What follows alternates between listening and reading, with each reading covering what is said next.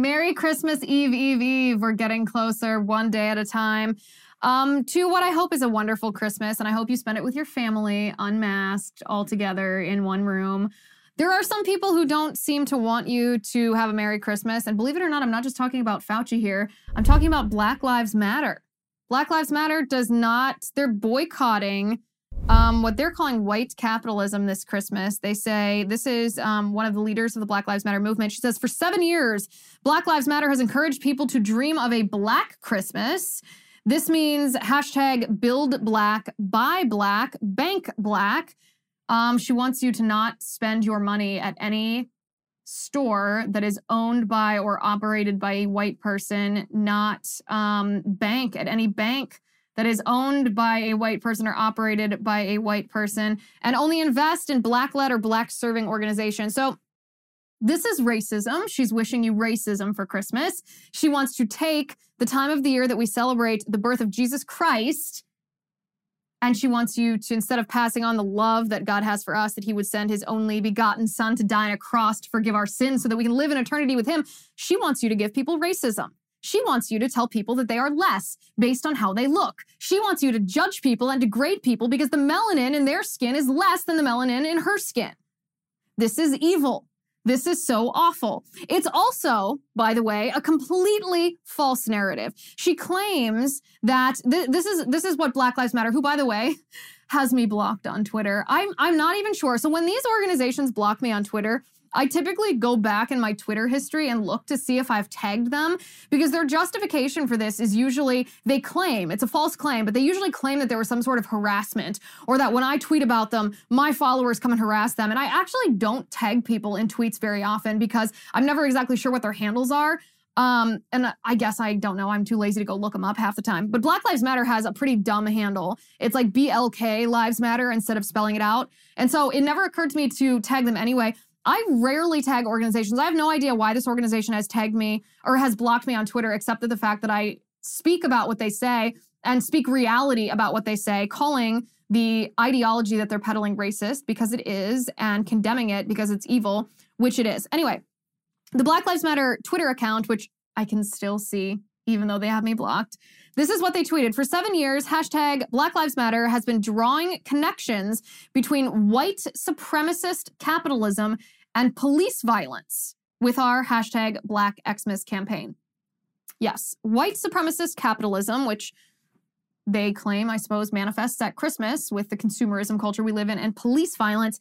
Guys, I understand the idea, the Marxist idea of intersectionality, and this is a stretch even for you. This is a really, really thin bridge to get from Santa Claus at Christmas to police involved shootings or your invented narrative of police involved shootings of black men where police are not held accountable for racially charged shootings. This is this is so ridiculous. Th- this is what the Black Lives Matter movement is, though. I mean, we've said this for a long time. They are Marxist. They are communist. They want to tear down our system of government. They're not looking for equality under the law. They're not looking to speak up in favor of good police reforms. They're not looking to speak out against actual oppression. No, no. They are using the racial divide that they have instigated. They are using the racial divide that they foment. They are using this racist, false narrative that sparks fear in the heart of the American people, of Black Americans specifically when they tell Black Americans that they are at risk of being shot by police if they so much as get pulled over for their, you know, their parking, their tail light being out, their brake light being out. You could get shot by police, they tell young black men. Actually, you have a higher likelihood of getting struck by lightning than being shot by a police officer, regardless of your skin color. But the Black Lives Matter movement peddles this false narrative because they want you to fear the police. They want to tear down police because they want to tear down capitalism. They want to tear down our entire country and usher in Marxism. This is they did the same thing at Thanksgiving. This is what they tweeted at Thanksgiving. You are eating dry turkey and overcooked stuffing on stolen land. So, yes, it's actually a very funny tweet. It's a very funny tweet. Dry turkey and overcooked stuffing. I don't know. I didn't eat turkey. I'm a vegan and I did make stuffing and it was delicious. It wasn't on stolen land unless you want to call every piece of land ever stolen because this is the narrative I don't get when when these land acknowledgement folks who are ty- trying to delegitimize the entire United States by claiming that um, the United States government couldn't be legitimate because those that founded it stole the land from the natives. Um, here's my question How is anything justly won in the eyes of these folks? How is land justly won? How does land ever change hands justly? Because by the standards set by the Black Lives Matter movement, I don't think any land could be anything other than stolen, meaning all land is stolen because the history of our world is a history of conquest and war. That's what happens. I mean, the Native Americans stole land from each other. We talked about that a little bit at Thanksgiving, but the point here is that to try to equate capitalism with white supremacy, to try to equate capitalism with police violence is absolutely false. Do you know in our country, our free market economy and capitalism, do you know how many people around the world this has helped? Do you know the impact of American capitalism on the world? Let's talk about it. I'm Liz Wheeler. This is The Liz Wheeler Show.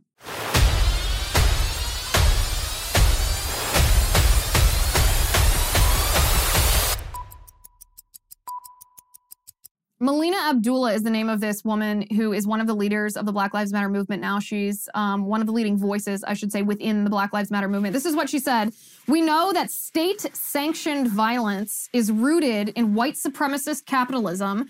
Um, she said this exploits Black people as workers and consumers and relies on the police state to secure and maintain its dominance. A very thin thread here, but let, us talk about American capitalism for a second, because what is American capitalism? American capitalism is our free market economy. It is your right and my right to trade freely. It is our right to the fruits of our labor and our right to bring the fruits of our labor, which legally are an extension of our persons, to the market to trade. Now, this is a mutually beneficial type of economy, a mutually beneficial market, because in order to um, be compensated for the fruits of our labor, someone else has to have a need for it you know, supply and demand. So not only is the sale of something that you bring to market beneficial for you because you get the money that you desired, it's also beneficial for the person who purchased it because they had a need for your good or your service.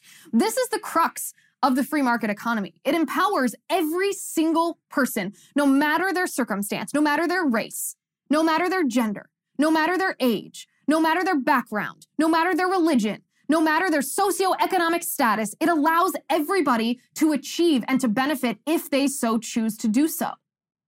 This, I mean, this is this is something that's been lost in political dialogue. This analogy of an economy like a ladder, where the goal is to climb the ladder because you are the most prosperous and the most secure. We're going to talk more about that in just a second, but first I want to talk to you about Sole. Today's episode is brought to you by Sole, the sustainable orthopedic footwear company that seeks to enhance your mobility, improve your foot health, in order to keep you in the game longer, and they do so by building shoes from the inside out. Now, why is this important? Well, because 85% of the population will have one or more foot related ailments in their lifetime. Plantar fasciitis, maybe. Morton's neuroma, maybe. Shin splints, maybe. A lot of these, well, admittedly unsexy ailments can be helped with a footbed. Sole has created a footbed which they define as a great place to rest your soul. It's affordable, customizable, and improves people's everyday foot comfort. Millions of customers rave about this product, and two thirds of Sole customers have two or more pairs of footbeds. Once you know the comfort, the pain relief, the performance enhancement, and injury prevention benefits of Sole footbeds, you will want them in every shoe you own. They have an amazing offer for first-time customers, 50% off if you use my URL, yoursole.com slash Liz, yoursole.com slash Liz. You can try Sole for yourself. They're so confident that you're going to love them. They offer a 90-day money-back guarantee. It's very hard to go wrong here yoursole.com slash Liz. Your dot com slash Liz. Okay, so the idea, we've established the idea of what the free market economy is. It's very important to define these things when the left is trying to redefine them. When the left is trying to redefine capitalism and they are equating it with white supremacy to the point that they're actually hyphenating it, white supremacy capitalism, we need to stop for a second and say, wait a second, what is capitalism? What is our economy? What is the free market? And once we define this, we can see that it has nothing to do with race. It has nothing to do with racial supremacy or gender supremacy.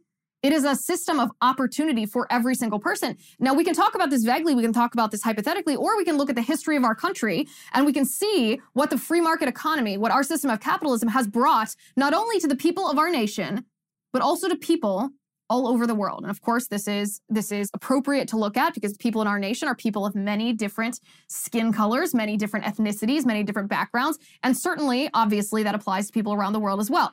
So, Let's start with the idea of extreme poverty. Extreme poverty is defined as someone who exists on $2 a day or less. Very extreme. I mean, it's hard to imagine.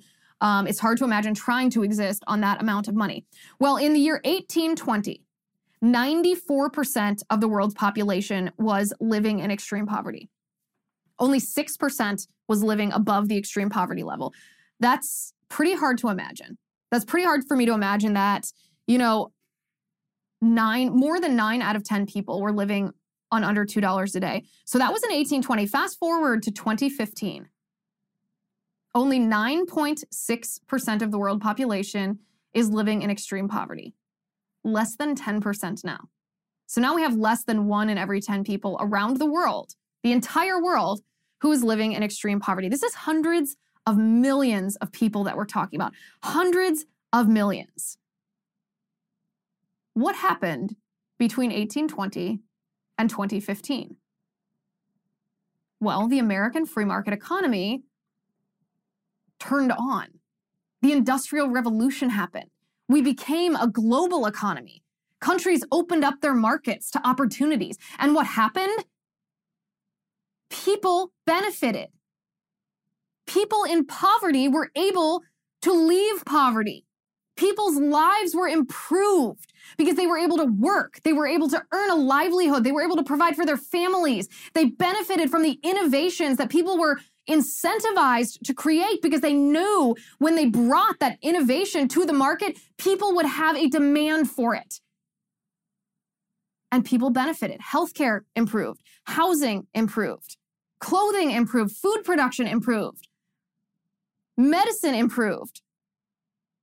All, all of these different products, which we view as commodities in our economy because they are mutually beneficial. When people are incentivized to create them and bring them to the market and other people demand them and are benefited by them it lifts everybody up. It benefits everyone. So between the years 1990 and 2015 1.25 billion people one and a quarter billion people around the world ex- escaped extreme poverty just to put this into context, that's 50 million people a year, 138,000 people a day escaped extreme poverty.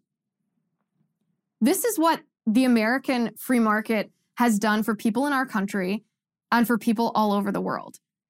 And you can contrast this, we should contrast this with okay, well, what would the Black Lives Matter movement have us do instead?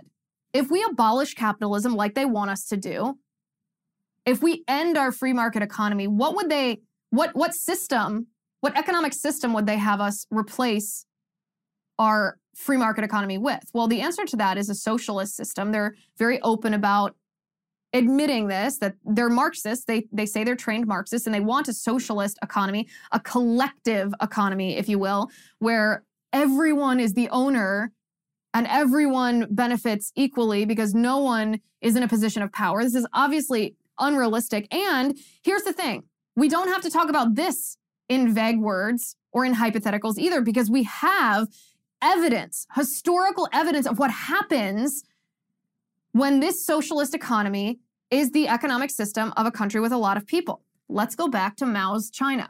Mao's China is the biggest socialist experiment that our world has ever experienced. And it is recent enough that there were the innovations and the modern the modern technology, if you will, not modern technology in the sense that I'm not talking about the internet, I'm not talking about smartphones, but I'm talking about modern, the modern era. This was the 1950s, right? The biggest socialist experiment in history. What happened when Mao Zedong in China ushered in, forced, imposed upon his people a socialist economy? It caused the death of 45 million Chinese people. It caused the death of 45 million Chinese people because forcing socialism and taking away market incentives, taking away the system. And I know it's a little different in China. It's not like they came from a free market. But there simply wasn't enough food to go around because there was no incentive to create this. So people starved to death. And then when you're in a system of socialism, the government cannot stand dissent. They have to stifle dissent. So people were killed, people were imprisoned. I mean, we still see this in China today, stifling dissent to their communist leaders. But we have these these comparisons. We know what will happen in our country if we have a capitalist economy or if we have a socialist economy. We know what happens when different systems of gov- government are tried. None of this is hypothetical. So again, in 2018, after you know the industrial revolution after global trade was opened then in the era of the internet which allowed people all over the world to compete even in the united states this lowered the global poverty rates again according to a may 2019 study this was done by the university of chicago and the census bureau only 0.11% of americans are living in extreme poverty 0.11% that's about 336,000 people. Now, don't get me wrong, even one person is too many to be living in extreme poverty. But think about this compared to the number of people in our country total and compared to the number of people in 1820 who were living in global po- or around the globe who were living in extreme poverty. 94% of people around the globe were living in extreme poverty in 1820, but in 2019, just 0.11% of people in America were living in extreme poverty. This is pretty crazy stuff. This is this is this is inarguable. This isn't an opinion, this isn't an ideology, this is fact. This is reality. And yet the Black Lives Matter movement claims to stand up for black people, claims to be a champion of black people, and they are actually advocating a system that would lead to the oppression, the starvation, the death the loss of autonomy, loss of liberty, and loss of life of Black people here in the United States and around the world. Maybe this is why the Black Lives Matter movement blocked me on Twitter because I'm on to their game. I know what they're doing. I see their strategy. I know their goal. I understand their agenda, and I will call it out for the racism and the evil that it is. Because that's what it is. They offer racism they turn it into racialism as a way to usher in Marxism, Marxism, which will damage our country, destroy our country, hurt everyone in our country, particularly the Black people, the Black Lives Matter movement claims to champion. Um, but let's talk about Christmas because they're blaming they're blaming Christmas. They're saying Christmas is a consumerist holiday, that we are mired down in materialism, and I suppose we are. That's in fact true. So let's talk about that for just a second. But first, I want to talk about ExpressVPN. So we all know how a VPN protects your privacy and your security online, right? But I learned in the last few months that you can also use a VPN to unlock movies and shows that are ostensibly available only in other countries. So this is what I mean. It's actually really simple. All you do is you fire up your ExpressVPN app, you change your location to any country, say the UK, refresh your streaming service, Netflix, Hulu, what have you, and that's it. That's all there is to it. See, ExpressVPN, what it does is they hide your IP address and they let you control where you want websites to think you're located. So you can choose from almost 100 different countries. Just think about all the Netflix libraries that you can go through. It's not just Netflix. ExpressVPN works with any streaming service Hulu, BBC iPlayer, YouTube, you name it. There are hundreds of VPNs out there, but ExpressVPN is my favorite. It is the best because it is ridiculously fast. I don't like buffering, I don't like lag. There's never any buffering or lag, and you can stream in HD no problem. It's also compatible with all of your devices. And if you visit my special link right now, expressvpn.com slash Liz, you can get an extra three months of ExpressVPN for free. So support the show, watch what you want, protect yourself and your family online at expressvpn.com slash Liz. That's expressvpn.com slash Liz. Okay, so a month or so ago, I, maybe it wasn't a month, three weeks, I'm not sure the exact date. I talked about whether I was going to tell Lady Baby, my daughter, um, that Santa Claus is real or that Santa Claus is pretend.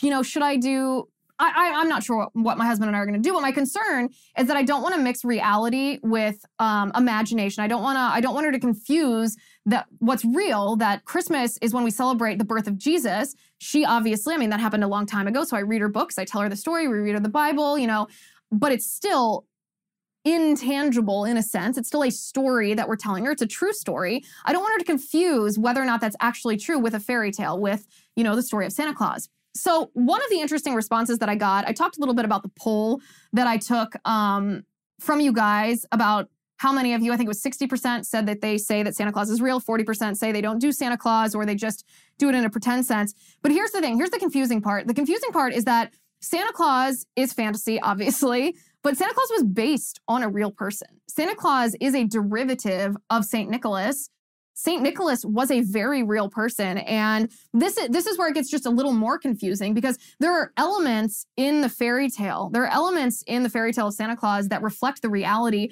of what St. Nicholas did. And I did a little research on this. And this, I'm sorry, this is so geeky. I was geeking out so hard when I was reading this.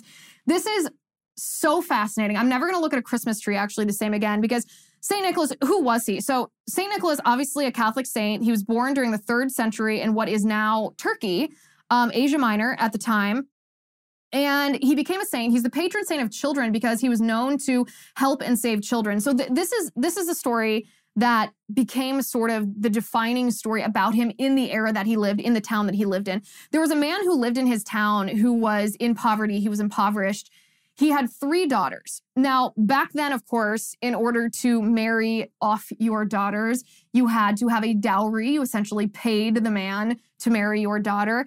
And this man and his three daughters, he was so poor, he didn't have a dowry for his daughters. So they were going to remain unmarried, which is sad. It's sad to think that that was ever a reality. However, what's even sadder is that he was so impoverished that he couldn't pay for a dowry to marry them off. But because they weren't married off, he didn't have the money to feed them or to feed himself. So he was going to, he was planning on selling them into slavery, which back then obviously meant prostitution. It meant sex slavery.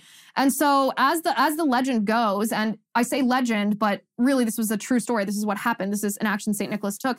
Is one night um, St. Nicholas threw through the window three bags of gold and these bags of gold, when he threw them through the window, they landed on the shoes and stockings of the girls that were sitting on the hearth. Now, obviously, this is where we get the tradition of hanging our stockings on the hearth for Santa Claus to fill, or on St. Nick's Day, putting our shoes on the windowsill to be filled with fruits and nuts. But these three bags of gold were obviously to be used to pay the girls' dowry so that they could get married. They could, you know, not be sold into prostitution. And I mean, it's a great story in and of itself, but get this these three bags of gold, this is why we hang gold balls on the Christmas tree. Like, I had no idea until I did this research. No idea. It's to represent, it's to represent the bags of gold that St. Nicholas used to save these girls, to save these young women. How amazing is that? That's also, by the way, um, the tradition of oranges on St. Nicholas Day. The oranges are supposed to represent the bag of gold. I, like I said, I had absolutely no idea. So St. Nicholas became known then as not only the patron saint of children, um, because I know these young women weren't children, but he also saved he also saved other children from slavery. There was a miracle that he performed where he saved a young boy who had been stolen um, to be a slave of a king, and the mother prayed every day, prayed for the intercession of the saint, and you know Catholic parley that means praying for the saint to uh, pray to Jesus. And St. Nicholas performed a miracle and returned the boy to his mother. So he became the patron saint of children. He also became known as the gift giver. And then um, nuns in the 12th century in France, as I said, I told you guys I was majorly geeking out about this majorly. But this is where it becomes confusing because things about Santa Claus represent the truth about St. Nicholas. And so you don't want to just dismiss it. I don't want to just say, "Oh, Santa Claus, that's that's just pretend that's fantasy" because there actually are elements that represent the truth of what happened. Well, in the 12th century in France, nuns actually continued the tradition of St. Nicholas anonymously leaving gifts overnight in people's shoes. They left candy and gifts outside of the door of children in need. This became a custom then, you know, in Germany, Austria, France, Switzerland, England, and it, it spread because it was a way of for parents to teach their children um, to teach their children about Saint Nick. So I don't know. I found this to be pretty interesting. Sometimes the more research you do, the more confused you get about what decision in life to make. And this was certainly the case with St. Nicholas as it pertained to Santa Claus. But obviously, Santa Claus is pretty far removed from this, um, this very serious saint back in the Middle Ages. This this is not this is not similar at all to the jolly old elf that we picture with, you know, the bowl full of jelly. So, um, how did St. Nick turn to Santa Claus in America? Because there is, as the Black Lives Matter movement does point out, there is an element of consumerism in our country. I mean, we are a very materialist country. That's true. Um, we're going to talk about that in just a second. But first, I want to talk to you about disco. I do think it's pretty universal that if you are a man, you now know that you should be using some co- sort of skincare products on your face. Don't you want to eliminate those bags under your eyes? Is your skin too dry? Does your partner want you to make some changes? Are you tired of razor burn? Are you unhappy with the way your skin looks and you're not sure how to go about addressing the issues? If any of this rings a bell, then you should try the skincare line my husband has been using recently. It's called Disco. He actually asked me for more of it for Christmas. Disco is a clean skincare brand based in Austin, Texas. All Disco products are created specifically for male skin issues like under eye bags, dark circles, acne, razor burn, oily skin, dry skin, and wrinkles. Disco products are easy to use, they're effective, and they are affordable. They take the guesswork out of taking care of your skin. So if you want to check out Disco and try their incredible skincare products for yourself, we have a special offer for the Liz Wheeler Show audience. Go to letsdisco.com and enter Liz at checkout and get 30% off your first order. That's letsdisco.com with Liz for 30% off your first order. I think that's a pretty good deal. And I got that deal just for y'all, just in time for Christmas. Thank you, Disco, for offering this. That's letsdisco.com, promo code Liz at checkout. So obviously, this um, Saint Nicholas from the Middle Ages rep or is similar in no way to the jolly old elf that we know and love, Santa Claus here. And it's kind of funny how it came, how Saint Nicholas um, came to America as Santa Claus. So the Reformation tried essentially to stamp out the tradition of celebrating St. Nicholas on his feast day, December 6th. They took a pretty dim view of your Catholic saints, if you will. However, after the American Revolution, New Yorkers um, decided to celebrate their Dutch roots. The Dutch were pretty big into celebrating St. Nicholas, and they brought it back. And then this tradition of St. Nicholas was brought into popular culture by some people you might recognize. Of course, I am talking about um, Twas the Night Before Christmas. Twas the Night Before Christmas was huge by Clement Moore, was huge in bringing this back. My family has a tradition actually that we don't do this at midnight just because, you know, somebody always wants to go to bed before midnight. But no matter how old we are, most of us are in our 30s at this point. Um, my dad reads us Twas the Night Before Christmas late on Christmas Eve after we get back from midnight mass or whatever. Um, after Christmas dinner, we read this just by the light of the Christmas tree before we go to bed. This is an age old family tradition, one that I love. I absolutely love. I'm very excited to introduce um, my daughter to this tradition. But Clement Moore with Twas the Night Before Christmas was huge into bringing this idea or translating St. Nicholas into the imaginary form of Santa Claus. And then, of course, we have Coca Cola that cemented the rest, right? Um, they cemented the commercial aspect. But the truth of the matter is, St. Nick was real. He was very real, patron saint of children. He saved poor children, saved boys sold into slavery, saved women from sex slavery. Um, and let's circle back then to the Black Lives Matter, because this actually does have a tie in. The actual spirit of St. Nicholas, the actual spirit of St. Nicholas is best served by charity. I mean, he, that's what he did is he gave of himself to other people. He made the decision out of his own free will to save people and to give to people. And charity, of course, is best served with prosperity, which is best served by the free market. So if we're actually talking about um, the spirit of Christmas, we're actually talking about the spirit of St. Nick, there's no racism involved here. We're just talking about the ability of people to provide for themselves and to pay that forward, to say to sacrifice of themselves to give to other people. And you know, the one thing I might agree with with Black Lives Matter movement is consumerism is bad, materialism is bad, but this is the thing. The downside of freedom is always sin. But the answer to sin isn't racism, as the Black Lives Matter movement would tell us. It's not Marxism, as the left tells us. The answer to sin is God. That's the actual reason that we celebrate Christmas. We celebrate Christmas because Jesus humbled himself to be born a baby in a manger, to die on a cross, to wash away our sins with his blood so we can live with him forever in eternity. That's the true spirit of Christmas. That is why we celebrate Christmas. I wish you and your family a very, very Merry Christmas. Thank you for watching. Thank you for listening. I'm Liz Wheeler. This is The Liz Wheeler Show. Oh, by the way, also, the locals VIP of the week is BSW Zoo. BSW Zoo, welcome to the Liz Wheeler Show community on Locals. We are delighted to have you just in time for Christmas. Good choice here. Um, we're always delighted to meet new faces. Introduce yourself. Tell us why you joined, what you hope to gain by it, what issues are most important to you um, maybe even who you want to run in 2024. We want to hear it all. We want to hear your whole story. If you are not part of the Liz Wheeler Show community, you should be. We have you have what like three days left before our big Christmas sale ends. So uh, time is now is the time. Fifty six dollars a year to become an annual VIP on the Liz Wheeler Show community and reap all the benefits. We're talking about early access to interviews. We're talking about extended segments that we can't post on Big Tech. We're talking about live streams, question and answers. All kinds of fun stuff happens over there. There are tens of thousands of us. If you have not already joined, please do now. $56 a year at lizwheelershow.com slash locals. BSW Zoo, we are delighted to have you. The Liz Wheeler Show is produced by Jonathan Hay, executive producer Chad Abbott, director of photography Kevin McRoberts, editor Alejandro Figuerella, sound mixer Robin Fenderson, director of marketing Emily Washler, production and talent coordinator Matt Toffler, and senior publicist Patricia Jackson. This has been a Soundfront production.